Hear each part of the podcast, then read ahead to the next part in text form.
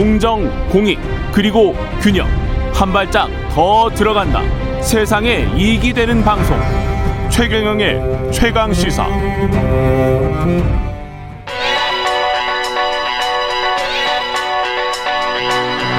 최강 시사. 박대기의 눈. 네, 박대기의 눈 KBS 박대기 기자 나와 있습니다. 안녕하십니까? 네, 안녕하십니까? 오늘은 NFT 지난번에 다른 분이랑 살짝 이야기 한 것 같은데. 네, 일주일 전에 하셨죠. 네. 대체 불가능 토큰이죠, NFT. 이게 증 뜨겁습니까? 이 네, 주제가 계속? 예, 그렇습니다. 특히 이 증시가 문제인데요. 예. NFT만 스치면 상한가다. 뭐 이런 말이 나올 정도로 아, 우리 NFT 한다 그러면 그 기업이 막 바로 떠요? 네. 그런 지금 상황이기 때문에요. 예. 실제로 이제 NC소프트나 테마주가 예, 됐네요. 테마주가 되었기 때문에 예. 또이 폭등하다가 다시 또 이게 아니다 싶어서 다시 빠지기도 하고 음. 이 주가 등락이 되게 심한 상황이기 때문에 음.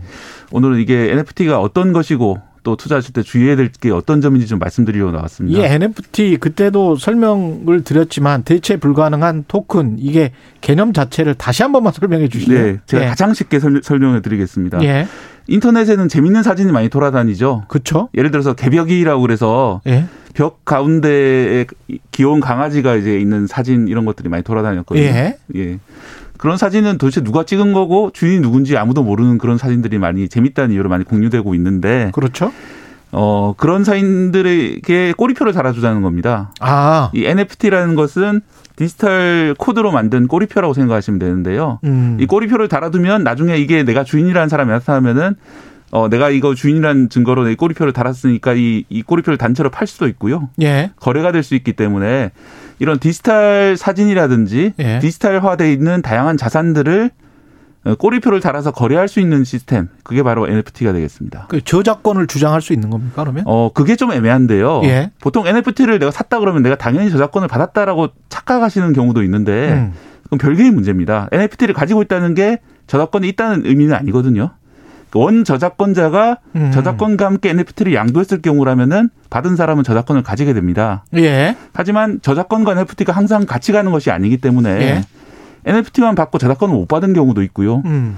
실제로 최근에 국내에서 벌어진 일입니다만 어 김한기 화가의 작품을 NFT로 거래를 하려고 그랬는데 어 김한기 미술관 측에서 어 이거는 우리가 저작권을 양도한 적이 없다라고 아. 문제를 제기하면서 그 발행이 취소된 적이 있거든요.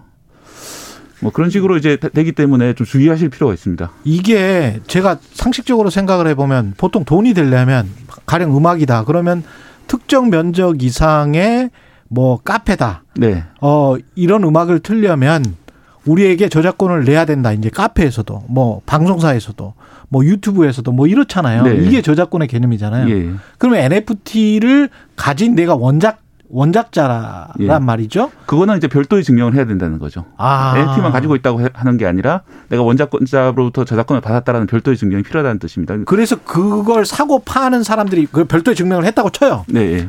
그럼 그걸 사고 팔아서 이게 큰 돈이 되는 이 시장이 커지고 있는 거예요, 지금? 네, 일단 시장 자체는 엄청나게 커지고 있고요. 음.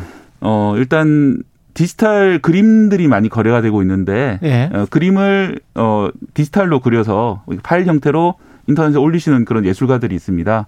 이런 디지털 아티스트 중에 비플이라는 사람이 있는데 이분의 디지털 아- 아트, 디지털 그림이 크리스티 경매에서 800억 원에 낙찰이 됐습니다. 와. 한 작품이요. 아. 뭐 그럴 정도로 이 거래 자체는 되게 뜨겁고요. 이게 음. 이 같은 경우는 원작자로부터 이제 바로 거래가 된 것이기 때문에 음. 아마도 저작권 같은 것이 넘어갔을 가능성이 높은데 이것처럼 거래가 많이 일어나면서 3분기에 거래가 12조 원에 이른다 이런 12조 원? 예. 전 세계적으로? 예, 댑레이더라는 이제 블록체인 분석 업체는 이렇게 넷- 전망을 하고 있는데 예. 뭐 이렇게 되다 보니까 뜨겁다 보니까 너도 나도 NFT에 뛰어드는 상황이거든요. 그 회사들도 뛰어드는 거예요? 예, 주로 게임 어떤 회사들? 게임 회사들하고 엔터테인먼트 회사들이 많이 뛰어들고 있는데 아. 엔터테인먼트 회사 같은 경우에는 뭐 특정한 연예인의 사진이나 동영상 또 게임 회사 같은 경우에는 아이템, 캐릭터 이런 것들을 거래를 하는 방법으로 NFT를 이용을 하고 있습니다. 이게 약간 좀 무서운데 이게 거품 뭔가 끼어 있을 것 같은데 네, 제가- 어떻게 보세요? 어, 저는 솔직히 말씀드리자면은 그 비트코인이 처음 나왔을 때도 이 거품이다라고 생각을 했었는데 예. 그러면서 전혀 돈을 벌지 못했습니다. 그렇죠. 예, 그런데 예. NFT도 저도 이제 좀 그런 불안감을 가지고 있는데 실제로 음. 비트코인은 상당히 지금은 돈을 벌고 있잖아요. 그렇죠. 어, 앞날은 좀 두고 볼 일이지만 저도 비트코인 천 달러부터 봤어요. 예. 앞날은 두고 볼 일이지만 중요한 점은 예. 어, 이것이 이제 법적으로 보호받는지 여부에 대해서 상당히 예. 불분명한 점도 있고 예. 그렇기 때문에 절대 안 샀다는 거 근데 천 달러에 네. 봤지만 예. 그런 점들을 좀 더 고려하시고 투자를 하시는 게 좋을 것 같고요. 특히 우리나라 같은 예. 경우에는 게임에서 NFT를 이용해서 지금 게임 업체들이 많이 하고 있는데 주로 해외를 상대로 서비- 서비스를 하고 있고요. 음. 국내에서는 게임 아이템이 돈이 된, 된다 이런 것 때문에 돈이 되는 이게 그 화제가 되고 있는데 예. 해외에서는 실제로 게임 아이템을 이 NFT 시스템을 이용해서 돈으로 이제 거래하는 것들이 가능해져 있는데 국내에서는 그럴 경우에 게임 등급이 나오지 않기 때문에 실제로는 국내에서 서비스를 못 하고 있습니다. 이게 NFT를 만들려면 무슨 뭐 그 탄소가 많이 듭니까? 탄소 중립에 뭐 어긋난다 이런 주장도 봤는데. 네, 비트코인하고 마찬가지인데요. 이 아. NFT도 암호 암호 시스템이기 때문에 블록체인 시스템이기 때문에 이 계산하는데 컴퓨터를 돌려야 됩니다. 예. 그러니까 전기도 많이 들고 그 전기를 생산하기 위해서 탄소가 얼마다 이렇게 나오는데 예. 뉴욕타임즈 같은 경우에는 NFT 한 개당 200kg의 탄소가 발생한다. 엄청난 양이거든요. 그 NFT와 메타버스가 결합하면 더 돈이 될 것이다. 뭐 이런 뭐 말을 지금 하는데 네. 이것도 이- 이것도 거품이 것 이것도. 약간 좀 주의하실 필요가 그렇죠. 있습니다. 이 메타버스라는 것이 무엇인가 저도 정의를 한참 찾아봤는데 예. 사람마다 다 메타버스에 대한 정의가 전혀 다릅니다. 메타버스를 한마디로 정의할 수 있는 말이 없고요. 음. 현실과 연결점이 있는 사이버 스페이스다 이렇게 얘기를 하는데 과거에도 사실 현실과 연결점이 있었어요. 예를 들어서 20년 전에 제가 온라인 게임을 이용해서 그럼 어 예를 들어 같은 회사 동료한테 뭐가 필요하니까 좀 갖다 달라 이렇게 업무 협의를 했거든요. 그렇죠. 그러면 지금 메타버스랑 그게 뭐가 다른가? 우리는, 이래서 돈을 절대 못 법니다.